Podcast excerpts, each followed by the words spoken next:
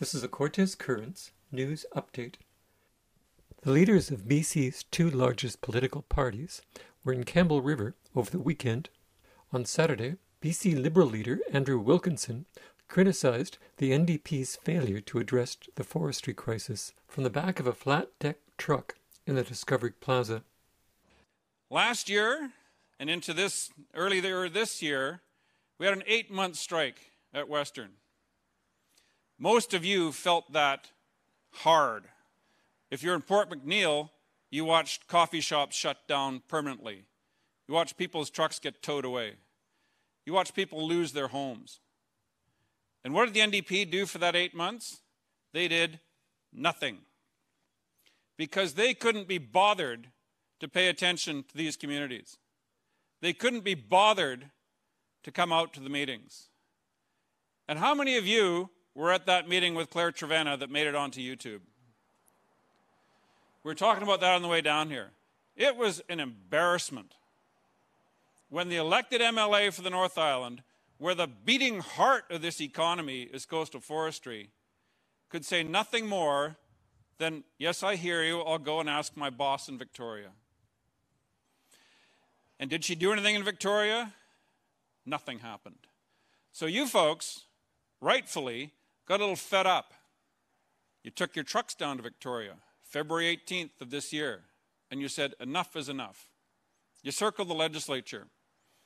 You showed them that you're proud of what you do. You showed them the investment you make in these massive machines to do the work you do. And what happened? Claire Trevena wouldn't come out to see you. The Minister of Forests wouldn't come out to see you. They were having a cabinet meeting in that building to the west of where you were parked.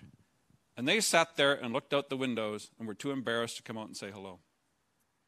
That is just plain wrong. Does anybody here with a horn in their truck agree that's just plain wrong? The N D P responded with a press release in which they pointed out that the number of jobs in the forestry sector dropped forty percent when the Liberals were in power. In their twenty twenty election platform, the B C N D P promised to work with First Nation governments, labour, industry, and environmental groups to implement recommendations of the Old Growth Strategic Review to protect old growth forests.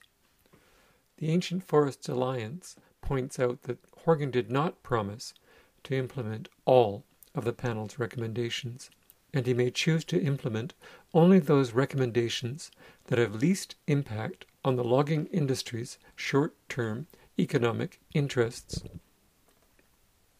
One of the key unknowns in this writing is what effect having a relatively high-profile candidate, like Alexandra Morton, will do for the Green Party's numbers. So perhaps it is not surprising that when John Horgan spoke at the Campbell River Museum on Sunday, he had a lot to say about wild salmon and fish farms.